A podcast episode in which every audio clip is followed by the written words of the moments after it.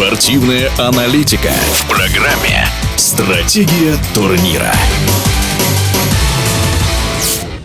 В итальянском Турине в финале Лиги чемпионов волейболисты Заксы из Польши со счетом 3-2 обыграли другую польскую команду Ястшембски. Для клуба это уже третий успех к ряду. Выиграть Лигу чемпионов трижды подряд ранее удавалось только итальянскому Трентино и казанскому Зениту. Пресс-атташе петербургского «Зенита» Тарас Тимошенко считает, что победа Заксы – это слаженная работа игроков и тренерского штаба.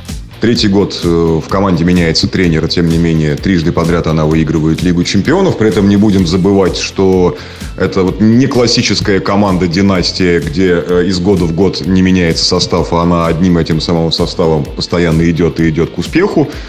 Уходили и ключевые игроки в том числе. Ну вот достаточно вспомнить, что в этом финале Закса победила своего бывшего связующего, который тоже был победителем Лиги чемпионов в составе этой команды, Бенджамина Тониути.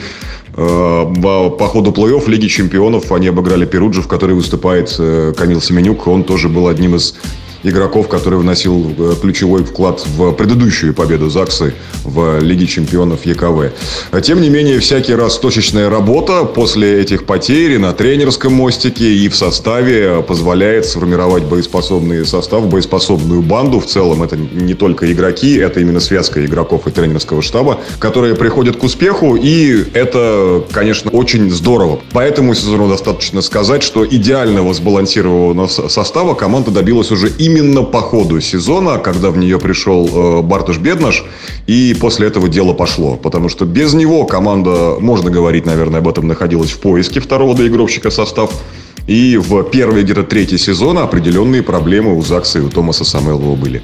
То, что Дэвид Смит признан MVP, это в конце концов такой символический приз, и его просто нужно кому-то отдать, не обязательно тому самому парню, который, в принципе, набрал в матче больше всего очков и, допустим, наколотил больше всего брейковых мячей и там отдельно эйсов. Да, это, с моей точки зрения, некий символ, некое признание его общих заслуг перед волейболом, перед этой командой. Не будем забывать, что Смит – это один из игроков Заксы, который вместе с ней взял все три чемпионских титула в ЛЧ. Касательно кандидатуры MVP, я могу высказать, если это очень надо, свое скромное мнение. На мой вкус, это Александр Сливка, именно применительно к этому матчу, потому что он, опять же, является, и символом этой команды. Он тоже с ней выигрывает уже третью Лигу чемпионов. Ну и в этой конкретной игре у него все отлично было с качеством атаки. Из всех крайних нападающих Заксы у него лучший показатель эффективности в атаке. Он лучше всех принимающих справился с приемом. И, конечно, качество его подачи было на высоте. Поэтому, если вот так вот собрать в кучу именно все показатели и отталкиваться именно от статистики в масштабах этой игры, то, на мой вкус, MVP этой встречи – это, конечно, Александр Сливка. Я хочу поздравить Томаса Самелло. Это специалист, который работал раньше с нашим клубом, и в этом сезоне он добился успеха. Для него это, безусловно, здорово. Он взял 2 трофея в 3 турнирах. Если брать триумвират Лиги чемпионов, Кубок Польши и чемпионат Польши.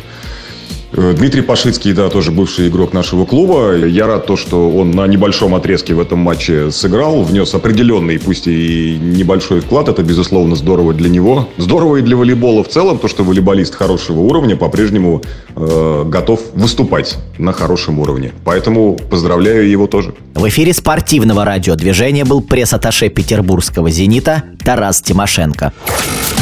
Стратегия турнира.